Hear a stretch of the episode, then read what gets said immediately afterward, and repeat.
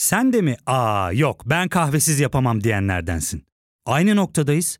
İlk ve tek kahve üyelik uygulaması Frink'le tanış. Hem bütçeni koru hem de hiç bitmeyen kahvenin tadını çıkar. Yakınlarından terapinin onlara ne kadar iyi geldiğini dinlesen de kendin için bir şeylere başlamak zor geliyor olabilir. Ya da sevdiklerine yardım etmeye istekliyken kendi ihtiyaçlarını görebilmek. Hayvel, uzman psikologlarıyla kendi ihtiyaçlarını bulmanda sana destek olacak. Terapi yolculuğuna başlamak için detaylı bilgi bölümün açıklamalarında. Herkese merhaba. Bu kaydı 19 Eylül'de alıyoruz. Bayağı bir süredir yeni bölüm girmediğimizi düşünüyordum ki son bölümü 30 Ağustos'ta yayınlamışız. Yani henüz 3 hafta olmamış. Bana bir 2 ay gibi geldi. Fakat hayretler içinde kaldığım kadar çok mesaj atmışsınız. Hepinize çok teşekkür ederim. Biraz geri çekilip düşünmeye ihtiyacım vardı. Türkiye'nin gündemini takip etmenin anlamlı olup olmadığını sorguladım biraz. Bu esnada da biraz dinlenmiş oldum. Bir yeni gelişme var onu size duyurayım. Trend Topi'yi haftada 2-3 kez yayınlıyorduk. Buna alışmıştınız. Artık bu ritmi biraz yavaşlatıp kaliteyi biraz yükseltmeye çalışacağız. Bu nedenle haftada 1'e düşüreceğiz bölümleri. Günü de bellidir efendim. Artık her çarşamba sizinleyiz. Geçmiş 20 günü özetlemeye kalksak saatler yetmez. O yüzden bu bölüm için böyle bir işe girişmeyelim. Gelecek bölümlere sözümüz olsun. Trend Topik yayınlarına ara verdiğimiz 20 günde biraz da düşünme fırsatım oldu demiştim. Kimseyi incitmemeye çalışan, zorbalara bile laf anlatmaya çalışan üslubumu biraz sorguladım. Bu nezaketi artık bence bir kenara bırakalım. Madem herkes öfkeli, madem herkes zorba ve zorbalık marifetten sayılıyor, bu durumda bizdeki kibarlık erete duruyor. Bu bir kibarlığı biraz baskılayalım artık. Bu bölümde konumuz Yılmaz Güney tartışması olacak. Yılmaz Güney'i masaya yatırmayacağız. Onun hayatını, filmlerini, Türk sinemasındaki yerini konuşmayacağız. Bunun yerine 2023 yılında Yılmaz Güney'i neden tartıştığımıza ve tartışmanın arka planında ne olduğunu odaklanacağız. Bu nedenle konuğumuz bir sinemacı değil, bir siyaset bilimci Fatih Yaşlı olacak. Fatih Yaşlı sadece bir siyaset bilimci değil, aynı zamanda milliyetçilik üzerine çalışan, milliyetçilik üzerine kafa yoran sol görüşlü bir akademisyen. Ben Ozan Gündoğdu, hazırsanız başlayalım.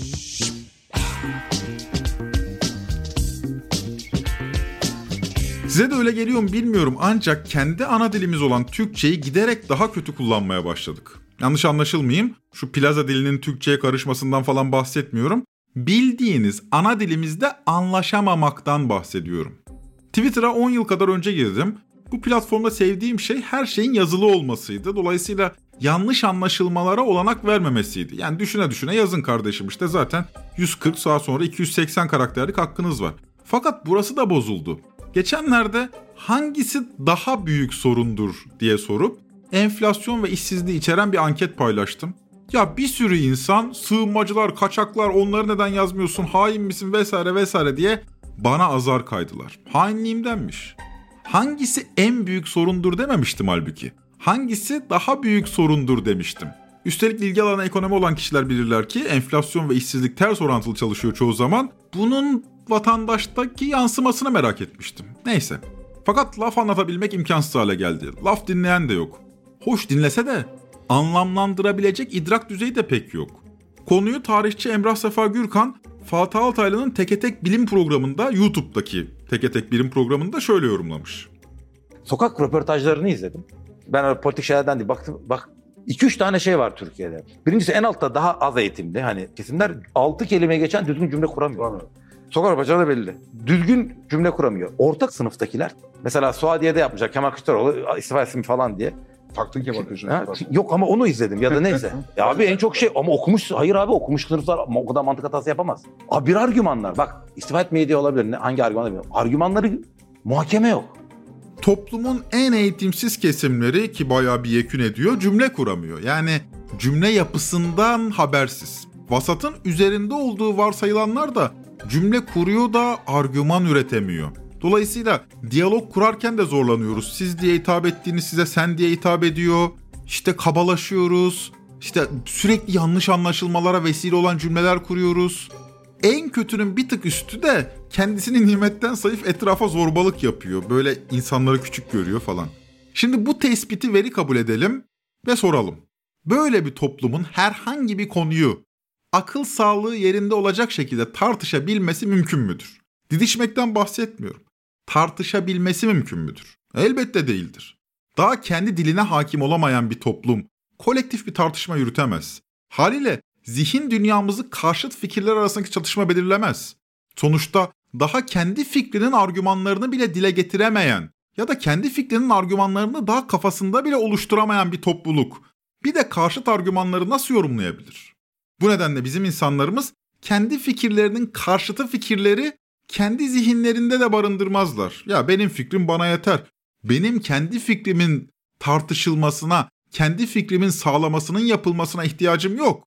Sonuçta ne oluyor? Kendi fikrine iman derecesinde sadık, öfkeli kalabalıklar oluşuyor. Bir adımda bir arpa boyu yolda alamıyorlar. Nitekim öyle oluyor işte görüyorsunuz. Elbette böylesi bir toplum tartışamıyor ve ne oluyor? Uygarlığı tasfiye ediyor, zorbalaşıyor, barbarlaşıyor. Çünkü ancak kendi arasında tartışabilen toplumlar uygardır. Kolektif bir tartışma kültürü yaratabiliyor isek uygarız. Dücane Cündoğlu bu konuya odaklanan düşünürlerden biri. Ondan dinleyelim uygarlık ve tartışma ilişkisini. Uygarlığın en önemli alametlerinden bir tanesi, belirtilerinden bir tanesi tartışma yeteneğidir. Tartışmanın olduğu toplum ancak ilerleyebilir. Tartışma yoksa us oradan çekilir, düşünme oradan çekilir. Tartışmak neden uygarlık belirtisidir? Çünkü iki kişiliğin değil, iki argümanın mücadelesidir tartışma. Argümanlar derinleştikçe tartışma da boyut kazanır. Yeni çakralar açılır. Yeni bir dünyaya kapı aralanır. Aksi halde kendi fikriniz hiç sınanmaz. Hiçbir sınava girmemiş fikrinize bayılırsınız. Ne güzel düşünüyorum diye egonuzu şişirirsiniz. Başınıza gelmiştir ben de eskiden buna benzer dönemler yaşadım ama ağzımın payını aldığım da oldu. Nitekim kendi efendiliğimi artık bozmuyorum çünkü neden? Çünkü ağzımın payını zamanında aldım. El yumruğu yemeyen kendisininkini değirmen taşı zannedermiş. Nitekim dolayısıyla bir ağız payı almanız gerekiyor bu tecrübe erişmeniz için. Etrafta fikrini tartışırken kendine bayılan gençler türedi. Ya inanılmaz bir özgüven. Halbuki tartışanlar kendi kişiliklerini değil, kendi argümanlarını masaya koyarlar. Kişilikler, egolar değil, akıl ön planda olmak zorundadır. Bu nedenle tartışırken yapılacak en büyük kusur kişiliği masaya yatırmaktır ki buna da zaten ad hominem deniyor. Herhangi bir konuyu mübahese etmek iki kişi. Gel şu sorunu birlikte bir kazalım derine doğru. Kazdık, Çıkana gel birlikte bir bakalım. Tartışmanın anlamı budur. Belli bir konuyu karşılıklı olarak aynı görüşte olmamak. Çünkü o karşı taraftan bakıyor sen buradan bakıyorsun. Birlikte bir konunun temeline doğru kazma karşılıklı olarak oradan ne çıktığına birlikte bakma. Bunun koşulları vardır. Ve burada yapılması en ayıp olan şey ad hominem derler. Tartıştığın adamın şahsiyetiyle ilgili laf söylemeyeceksin. Şimdi bundan sonra biraz agresifleşeceğim kusura bakmayın. Çünkü fazla tevazunun sonunda vasattan nasihat dinlemeye başlıyoruz. Buna hiç gerek yok. Son bir haftadır bir didişme sürüp gidiyor. Tartışma demiyorum didişme diyorum altını çizeyim. Konumuz Yılmaz Güney. Tartışma Twitter'dan oyuncu Farah Zeynep Abdullah ve şair Muratan Munga'nın mentionlaşmasıyla bir hafta önce patlıyor ve hala devam ediyor. Önce Murat Mungan demiş ki rahmetli Yılmaz Güney ile ilgili Yılmaz Güney'in ölümünün 39. yılı iyi bir yönetmen, iyi bir oyuncu, iyi bir senarist olmasının yanı sıra sinemamızın en iyi yürüyen erkeğiydi. Bir daha kimse onun gibi boynuna hafifçe yana kırarak hüzünle bakarken içimizin en ücra yerine dokunamadı diye bir yazı yazdı. Hı hı. Şimdi Farah Zeynep Abdullah da dedi ki sinemamızın en iyi yürüyen erkeği ve kadın döven ve şiddet türleri açısından zengin ve etkili silah kullanan diyelim dedi. Orada tartışma başladı. Kıyamet koptu. Kıyamet koptu. Böyle bir mentionlaşma neden bu kadar dikkat çeker? 39 yıl önce ölmüş bir sanatçı herhangi bir gelişme yokken durduk yere neden yeniden masaya yatırılır? Ben daha önce ölmüş sanatçılar masaya yatırılmaz demiyorum ama durduk yere neden böyle bir gelişme yaşanır? Demek ki meselenin bir de arka planı var. Yani didişme Farah Zeynep Abdullah'ın tweetiyle patlıyor da zaten olgunlaşmış, daha önce de üzerine konuşulmuş bir fikir oluşturulmuş. Farah Zeynep bunun üzerine yazmış. Yılmaz Güney özellikle son 3-4 yıldır genç kuşak için didişme konusu. Size de oluyor mu bilmiyorum bazen sizi sınayan bir ifadeyle karşılaşırsınız. Nereden başlayacağınızı, bu karşı taraftan gelen saldırıyı nereden tutacağınızı bilemezsiniz. Öyle saçmadır. Ne diyeceğinizi bilemezsiniz. Yılmaz Güney meselesi de öyle. Yani tam olarak ne dendiğini henüz anlamadım ama bölüm boyunca yavaş yavaş beraber anlayacağız. Bunun için hadi biraz geriye 12 Ocak 2023'te yayınlanan Barış Atay'ın konuğu olduğu Mevzular Açık Mikrofon'a gidelim. 2013 yılından 2020 yılına kadar yine Twitter hesabınızdan yürüyeceğim bu arada. Twitter hesabınızdan Yılmaz Güney'i anan çok sevdiğinizi gösteren tweetler atmışsınız. Doğru. Son iki yıldır bu paylaşımları niye kestiniz? Alabileceğiniz tepkileri öngördüğünüz için mi? Yoksa Yılmaz Güney hakkında fikirleriniz mi değişti? Hocam 2013'ten 2020'ye kadar zaten anmışsam ne tepkisinden çekineceğim ki? O zaman bebek katili, hakim katili Yılmaz Güney'i hala seviyorsunuz. Yılmaz Güney'i severim evet. Şimdi burayı size şu yüzden dinlettim. Soruyu soran gencin ses tonundaki öfkeyi farkındayız değil mi? Ya bayağı öfkeli, zihni manipüle olmuş. Bebek katili falan diyor ya Apo'yla yan yana koyuyor muhtemelen zihninde. O ağzına bebek katili diye çıkıyor. Yoksa bebek öldürdüğü falan yok adamın. Bu öfke yalnızca Yılmaz Güney'e dönük olmasa gerek. Yani Yılmaz Güney'e dönükten ziyade daha doğrusu her adam öldürene böyle bir öfkeyle yaklaşmıyoruz sanırım değil mi? Demek ki politik bir arka planı olduğunu da hissediyoruz. Çünkü Yılmaz Güney aynı zamanda politik bir figür. Bu tartışma başlayınca uzun süre tartışmadan uzak kalmaya çalıştım. Yani ne saçmalanıyor ortalıkta neler oluyor diye hatta sinirlendim. Fakat sonunda dayanamadım ve şunları yazdım. Ardımızda ayı bağırıyor ama biz Yılmaz Güney'i tartışıyoruz. Peki, o halde bu işin hakkını verelim ve Güney'i kendi zamanının ve mekanının şartlarına göre değerlendirelim desek, ne bunu tartışacak bir ortama ne de bunu becerecek idraka sahibiz. O halde ne boş bir tartışma bu. Böyle yazmış. Güney'i kendi zamanının ve mekanının şartlarına göre değerlendirmek gerekir deyince, düşünme kaslarını uzun süre kullanmadığı için beyni zayıflamış genç insanlar Yılmaz Güney'i övmek için 40 takla atmış bir şey bulamayınca zamanın şartları diye gevelemiş şeklinde yorumladılar yazdıklarımı. Halbuki derdim Yılmaz Güney'in kabahatlerini aklamak değil, tarihsel bir figüre olması gerektiği gibi zamanının ve mekanının, bakın sadece zamana takılmayın, ve mekanının şartlarıyla yaklaşmaktı. Fakat bunu idrak etmek veya idrak etmeye çalışmak bizim yeni nesil milliyetçi gençler için maalesef çok zor.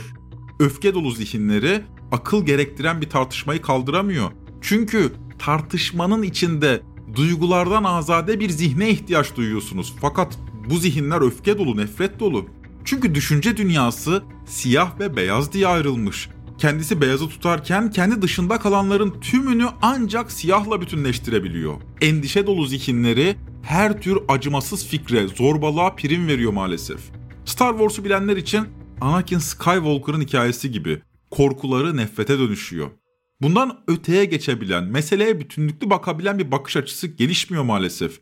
Denilene de anlamaya çalışmıyorlar. Zombileşiyorlar, zorbalaşıyorlar. Çok uzun uzun anlatmayacağım ama Yılmaz Güney'in doğup büyüdüğü mahallelerde onun çocukluğunun ardından 80 yıl geçtikten sonraki atmosfer şudur. Adana, Adana, Adana merkez patlıyor herkes. Şekeri atan kopmalı kaçıyor son ses. Bugü vallahi hadi bu ciğaramız enfes. Boş kafayla yaptın lan ses kes. Adana merkez patlıyor herkes. Şekeri Yılmaz Güney bu mahallelerde 70 yıl önce yaşadı ilk gençlik yıllarını. Doğup büyüdüğü Adana mahallelerinden Yeşilçam'ın ışıltılı dünyasına sıçramış ve memleketin o dönem için en popüler jönü haline gelmiş bir isim. Yıl 60'lar. Başladığı yer ile bitirdiği yer arasındaki mesafe bir efsaneye yakışacak kadar büyük. Yaşadığı derin çelişkiyi anlamlandırmak için sosyalizmle tanışıyor ve en dipten en tepeye giden tüm yolları sosyalizmin yol göstericiliğinde yorumluyor. Dünyayı sınıf çatışmaları üzerinden ele alıyor. Bu durum onun entelektüel olarak gelişmesine de neden oluyor. Haliyle bu taşra çocuğunu devrimciler, bu taşra çocuğu da devrimcileri çok seviyor. Kendi hayat pratiğinden yola çıkarak gençlere yaptığı şu konuşma bence onun bakış açısını oldukça net anlatıyor. Türkiye'de insanlara, özellikle sizin gibi genç insanlara çok iyi yaşama koşullarının hazırlanabileceği ortam. Eğer ortam hazırlanmazsa siz orada ne olursunuz biliyor musunuz? Bir dinamizmle gangster olur. Babadayılık hastalığına tutulur, hapishanelere düşersiniz. 20 sene, 30 sene kiminiz ölür, kiminiz kurşunlara dizilir. Kiminiz bir kadına hasta olur, orada genel evin önünde, barın önünde vurulur. Kiminiz esrar kaçakçısı, kiminiz sigara kaçakçısı olarak kaldırımlarda ölürsünüz. Yok, bir tek kurtuluş var. Devrim. Yılmaz Güney İstanbul'a geldikten sonra bar fedailerinin, gangsterlerin, gayrimeşru hayatlar yaşayanların hep yoksul mahallelerden çıktığını, şartların onları bu hale getirdiğini görüyor ve onların mücadelesine katılarak devrimcileşiyor. O da bu hayatı yaşayan bir lümpen kişiyken biraz geri çekilerek resme daha uzaktan bakıyor. Böylece düzene baş kaldırıyor. Yeşilçam'ın romantik filmlerine de baş kaldırıyor ve toplumsal gerçekçiliği Yeşilçam'a taşıyor. Bugün hayatımızda 3 kuruş da olsa ezilenlerin başka bir gözle anlatıldığı filmler varsa Yılmaz Güney sayesindedir. O, Türk sinemasının toplumcu gerçekçi dönüşümünü gerçekleştiren, bunu yaparken prodüktörlere de boyun eğmeyen biridir. Ama kadın dövmüştür, hakim vurmuştur, öyledir de. Kimse onun bu özelliklerini olumlamaz, örnek de almaz. Kimse onun bu özelliklerini yatsımaz da. Mesele Yılmaz Güney'in hayatının tümünü görebilmektedir. Onun doğumunun ardından 90 yıl sonraki Adana lümpenlerine bakın bir. Kadın erkek her anlamda sizce eşit mi? Hayır abi olur mu? Dinde kitapta bile yeri yok abi. Erkek üstün kadından abi. Niye? Biz çalışacak kadınlara bakacak abi.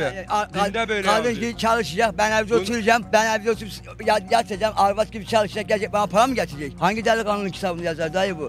Yılmaz Güney bu kişilerden biri olabilir ve şu anda kimse onu tanımayabilirdi ve dolayısıyla şu anda linç de edilmeye en azından ihtiyaç duyulmayabilirdi. Dünya görüşünüzü bir varsayıma dayanarak oluşturursunuz. Sol görüşlü biri, insanların üretim araçlarıyla kurduğu ilişkiyle gündelik hayatlarını oluşturduğunu düşünür. Biraz önce dinlediğiniz lümpen gençlerin böyle olması, böyle tepki çekilecek şekilde konuşması bizlerden çok daha yeteneksiz, çok daha kötü olmalarından kaynaklanmıyor. Toplumsal düzen içinde onlara verilen değerin bir sonucu bu. Diyarbakırlı kişilerin HDP'ye oy vermesi, İzmir'dekilerin CHP'ye, Konya'dakilerin AKP'ye oy vermesi de tesadüf değil. Bu noktada teolojik kadim bir felsefeden faydalanalım. Magdalalı Meryem, belki duymuşsunuzdur, belki çoğunuz duymuşsunuzdur bilmiyorum. Yahudiler için kutsal sayılan Sep gününde fuhuş yaptığı gerekçesiyle köy meydanında taşlanmak üzere götürülüyor Magdalalı Meryem. O esnada orada olan İsa peygamber köy ahalisine şunları söylüyor. Aranızdaki günahsız kim? Kim? Söyleyin hanginiz hiç günah işlemedi? O hanginizse buraya gelsin. Ve bunları o atsın. Alıntı yaptığımız film Günaha Son Çağrı izlemenizi hararetle tavsiye ederim. Adana'nın kenar mahallelerinde ırgatlık yaparak büyümüş, lümpen bir çocukluk ve ilk gençlik geçirmiş, çocukluğundan bu yana şiddetle iç içe olmuş fakat yolculuğunun sonunda Türkiye'nin en büyük sinema insanına dönüşmüş bu kişiyi ölümünden 39 yıl sonra cancel'layamazsınız. Sevemeyebilirsiniz, küfredebilirsiniz. Zaten tartışmalı bir isimdir Güney. Sevmeyeni de çoktur ama katil, kadın düşmanı deyip cancel'layamazsınız. Bunu yapmaya çalıştığınızı anlıyorum ama beceremezsiniz. Becermeniz de faydalı değildir. Biz zaten biliyoruz onun neler yaptığını. Hakim öldürmüş müdür öldürmüştür. Kadın dövmüş müdür dövmüştür. Bunları bilmez miyiz? Biliriz elbette. Hoş mu görürüz? Hayır hoş da görmeyiz. Bunları örnek mi alırız? Örnek alana hiç rastlamadım. Tüm bunlar Yılmaz Güney'in lümpen ilk gençlik yıllarının Yeşilçam'dan sonraki yansımalarıdır. Ya ayıptır bu kadar zalimce yorumlanmaz bir isim. 21. yüzyılın kavram setiyle 90 yıl önce doğup 40 yıl önce ölmüş birine saldıramazsınız. Ya buna saldırmaya cevap da verilemez. Ortada bir tartışma da çıkmaz. Bir zorbalık yaparsınız. Öyle saman alevi gibi gelir geçer etkisi kalır. Saldıracaksanız ilk taşı en günahsız olanınız atsın. Bu aptallığa bir son verelim. Demagojiyi keselim ve sadede gelelim. Meselenin Yılmaz Güney'in sineması olmadığı çok açık. Daha ideolojik bir saldırı olduğu da ortada. Hemen bir parantez açayım ki zihnimiz bulanmasın. Yılmaz Güney'i sevmeyen herkes onun ideolojisini de sevmiyor o yüzden saldırıyor demiyorum. Fakat tartışmanın fitilini ateşleyen ve ateşe odun atan çevreler ideolojik bir saldırganlık içindedir diyorum. Nitekim Sabah gazetesi yazarı İsmail Kılıçarslan Yılmaz Güney didişmesinden çok mutlu. Aptallığa hitap ederek beslenen herkeste olduğu gibi. Kılıçarslan diyor ki Görünen o ki Yılmaz Güney isimli tanrılarının fanusunda hafif bir çatlak oluştu. Darısı Mahir'inden denizine, Ertuğrul'undan bilmem kimine kadar diğer tanrı ve tanrımsıların başına. Putların devrilmesi memleketin çok işine yarayacak çünkü. Ho putta kırıyor yani İslamcıya bak. Yılmaz Güney yedikten sonra denizlere mahirlere gelecekmiş sıra. Öyledir bu işler. Denizler banka soymuş. Yuu. Mahir İsrail elçisi Erom'u öldürmüş. Yuu. Aptallığın yüzyılında daha ne bekleriz ki? Durun dinleyin deseniz dinlese anlayamayacak bir geri zekalılık evreninde kime neyi anlatabiliriz ki? Burada kısa bir ara döndüğümüzde sözü Fatih Yaşlı'ya vereceğiz. Ya fark ettin mi? Biz en çok kahveye para harcıyoruz. Yok abi. Bundan sonra günde bir. Aa, sen Frink kullanmıyor musun? Nasıl yani? Yani kahvenden kısmına gerek yok. Frink'e üye olursan aylık sadece 1200 TL'ye istediğin çeşit kahveyi istediğin kadar içebilirsin. Günlük 40 TL'ye sınırsız kahve mi yani? Çok iyiymiş. Aynen. Hatta şu anda 200 TL'lik bir indirim kodu da var. E hadi hemen indirip üye ol da bu fırsatı kaçırma.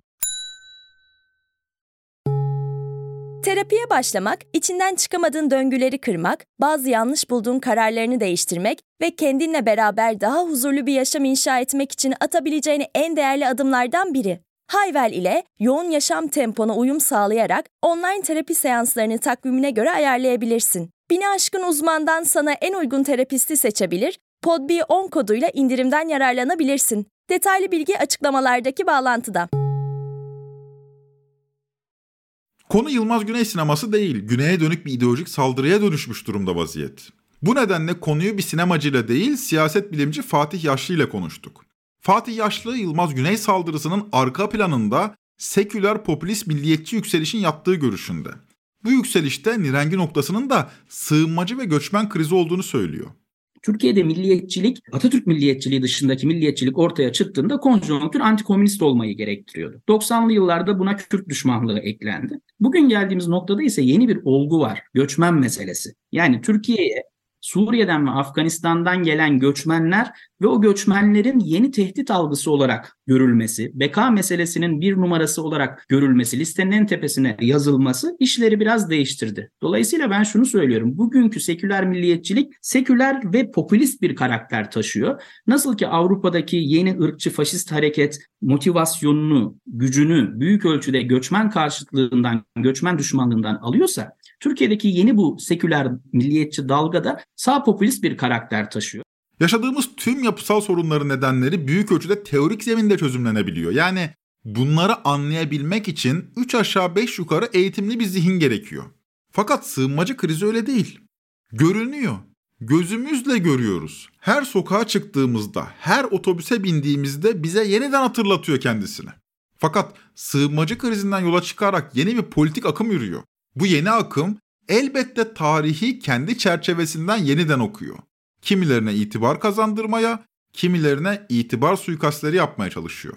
Bu sağ popülist siyaset Özdağ'ın başını çektiği yeni bir takım tarihsel kahramanlar ve mitoslar yarattı. Yani bir yandan örneğin Mustafa Kemal Atatürk'ün izinden ve peşinden gittiklerini söylüyorlar ama öte yandan Mustafa Kemal'in doğrudan sağcılaştırılmış bir yorumuyla karşı karşıyayız biz. Mustafa Kemal'in örneğin cumhuriyetçiliği, halkçılığı, demokrasiyle kurmak istediği ilişki bunlara bakılmıyor. Adeta Mustafa Kemal Türkçü, Turancı, ırkçı bir figür olarak sunuluyor. Yani onun reel siyaseti, realist bakış açısı, Türkiye'yi sadece misak-ı milli sınırlarından ibaret görmesi bunlar konuşulmuyor. Ona adeta böyle bir Turancı, Türk dünyasının lideri, Türkçü bir figür olarak bakılıyor.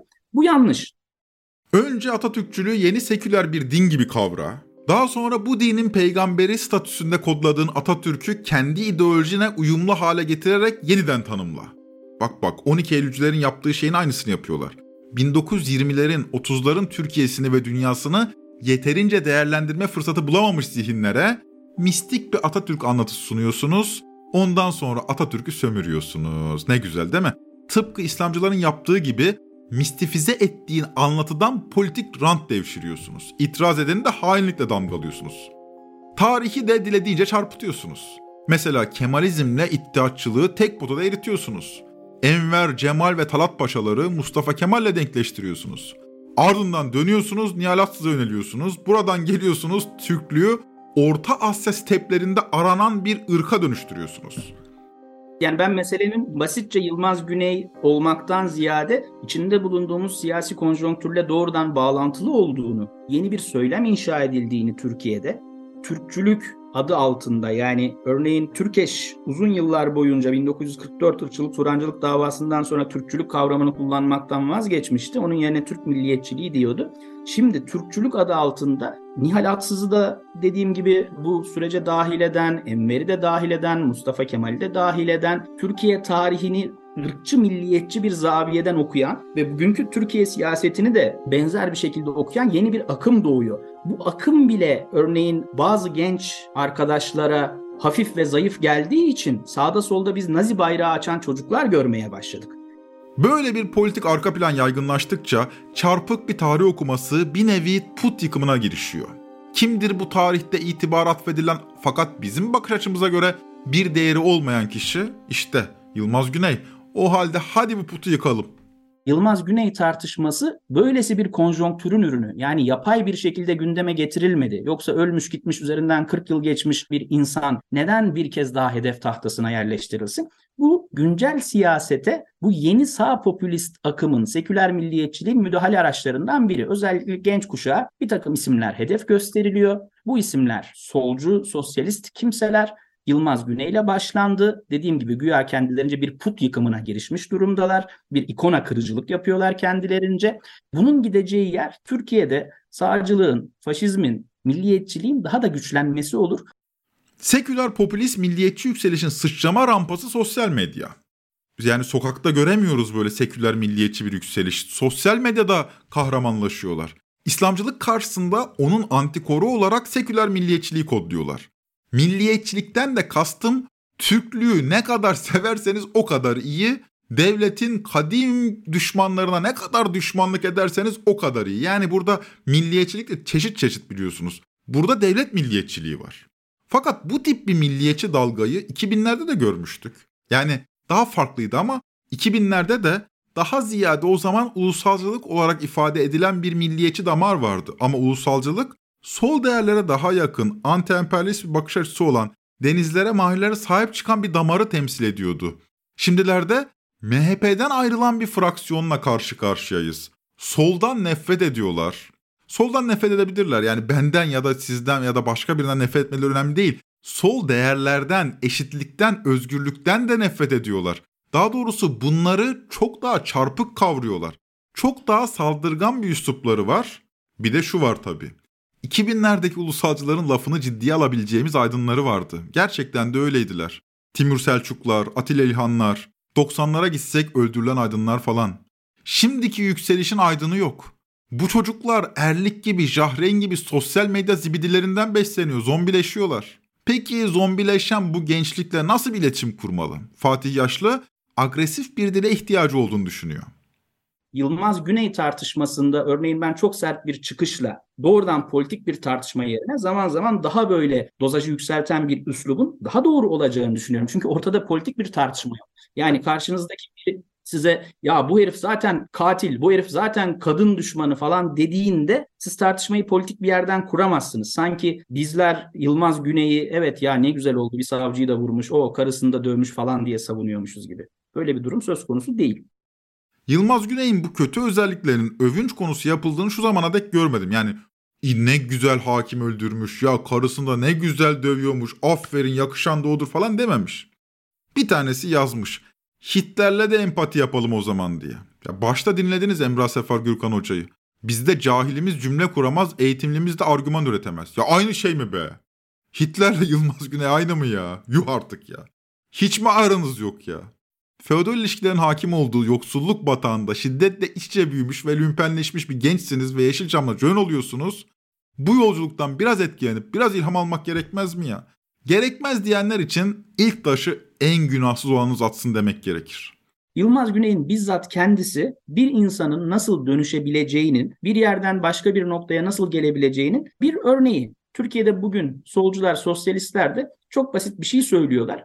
Yılmaz Güney'i tartışacaksak sizin onu günah keçisi ilan etmenizi, 40 yıl sonra durup dururken böyle bir tartışmayı açmanızı biz şiddetle reddediyoruz. Ve diyor ki insanlar Yılmaz Güney hatasıyla, sevabıyla Türkiye'nin hem siyasetinin hem sanatının önemlice bir figürüdür. Hatasıyla, sevabıyla tartışılır. Yanlış yaptığı yerler söylenir. Doğru yaptığı yerler söylenir. Ama dediğim gibi yani o tabiri kullanmak zorundayım. Yılmaz Güney'i de Türkiye'nin diğer sol sosyalist figürlerini de ya bir avuç böyle tırnak içinde söylemek durumundayım. Zibidiye yedirecek değiliz kimse kusura bakmasın bu anlamda. Bir de en çok şöyle şeyler yazılıyor. Adam PKK'lı diye, ayrılıkçı, Kürtçü diye sol bu adamı savunuyor. Ya arkadaşlar vaziyeti bilmiyorsunuz. Bu, bu yani 1970'lerin sonundan itibaren Yılmaz Güney'deki dönüşüm bu. Yani 60'lardaki 70'lerdeki solculuğu da böyle değil.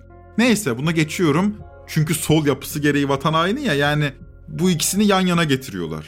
Sevgili dostlar, umarım kimseye kolay kolay vatan haini demeyen bir zihniniz vardır Bu ifade aptallar için kullanışlıdır çünkü.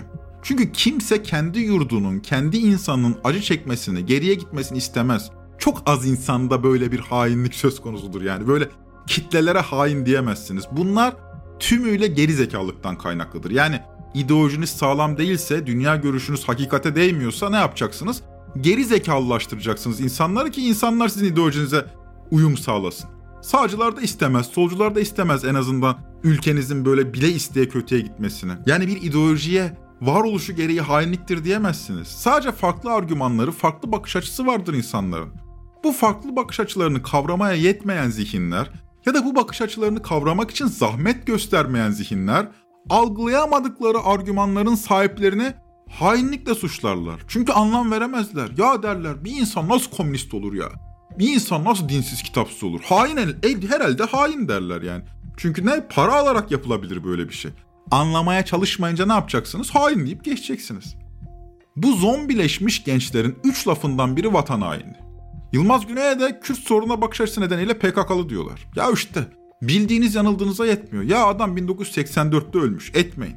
PKK ilk silahlı eylemini 84'te yapmış. Ya bu adamın PKK'lı olması mümkün mü? Ha, Kürt sorununu resmi olmayan bir zaviyeden okuduğu doğrudur. Bakın orada duralım. Bağımsız Kürdistancıdır. Yani ayrılıkçıdır. Bu da doğrudur. Bunu atlamayalım. Ama PKK'lı olması zamanın gereği mümkün değildir. Kendi sesinden dinleyelim. Türk, Acem ve Arap devrimci demokratları Kürt ulusunun kendi kaderini tayin hakkının en candan savunucuları olarak bu kavganın bir parçasıdırlar ve ortak düşmana karşı savaşmaktadırlar. Ezilen sınıfların sınıf kardeşliği en güçlü silahlarımızdan biridir. Dost ve düşman herkes bilsin ki kazanacağız. Mutlaka kazanacağız. Bir bir köle olarak yaşamaktansa bir özgürlük savaşçısı olarak ölmek daha iyidir. Geri zekalılıkla harmanlanmış bir zorbalıkla mücadele ettiğimiz için iki seçenekli bir bakış açısı geliştirmek zorunda kalıyoruz. Ya tamamen doğru ya tamamen yanlış. Hayır Yılmaz Güney Kürt sorunun farkında olan bir sanatçıydı. Çözüm yollarına, desteklediği mücadele metotlarına katılmayabilirsiniz. Nitekim ben de katılmıyorum. Ama yola değil, yolculuğun kendisine bakmak gerektiğini düşünüyorum. Yılmaz Güney Adanalı bir ırgatken Kanda en iyi yönetme ödülünü alabilmiş büyük bir yolun yolcusuydu. Hikayesini genç kuşakların objektif biçimde okumasını dilerim. Bugün Adana'da örneğin kiremithaneden çıkıp bu entelektüel düzeye ulaşmak, bunları başarmak hiç değilse saygı gerektirir. Keşke derdimi anlatsam, bu zibidiler de kulak verse, sonra onlar argümanlarını benle paylaşsa, belki ben onlara hak veririm. Ama olmaz, yapamayız. Gidişat oturup tartışmaya uygun değil. Bu zorbalar sustuktan sonra belki. Her neyse. Yılmaz Güney meselesi işte bu kadar. Ama bu meselede orta yolculuğa da gerek yok. Hatırasına ilişmeyin. Aklınız durumu kavramaya yetmiyorsa susmasını bilin. Hakikate merakınız varsa Yılmaz Güney'e saygı duyanlara nedenini sorun. Merakınız yoksa da gölge etmeyin. Kovboyculuk oynuyoruz. Bizim semtimizde. Ulan kimin semtini kime satıyorsunuz? Babanızdan mı kaldı tapusu inekler? Bundan sonra anınızı ağlatacağım sizin. Bütün yollarınızı el koyacağım. Bela arıyorsun yani. Alayınız bela alsanız ne olur be. Topunuz 50 gram etmezsiniz.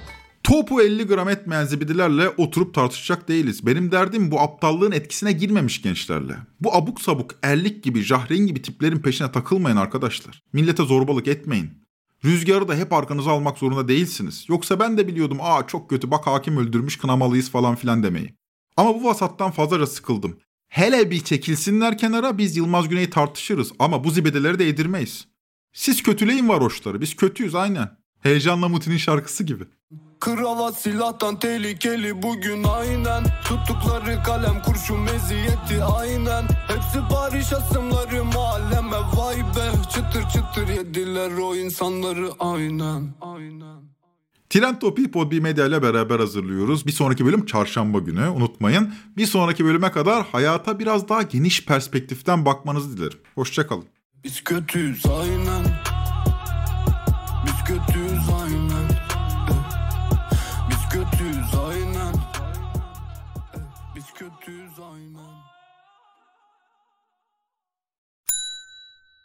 Ve tek kahve üyelik uygulaması Frink, 46 ildeki 500'den fazla noktada seni bekliyor. Açıklamadaki kodu girerek sana özel 200 TL'lik indirimden faydalanmayı unutma.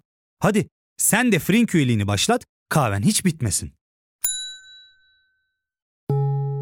Hem bugününe hem yarınına katacaklarıyla terapi yolculuğuna ve daha iyi hissetmeye bugün Hayvel ile başla. Açıklamadaki linkten Hayvel'i indir, ücretsiz tanışma görüşmelerinin ardından bütçene uygun seans paketini seç ve terapi yolculuğuna başla.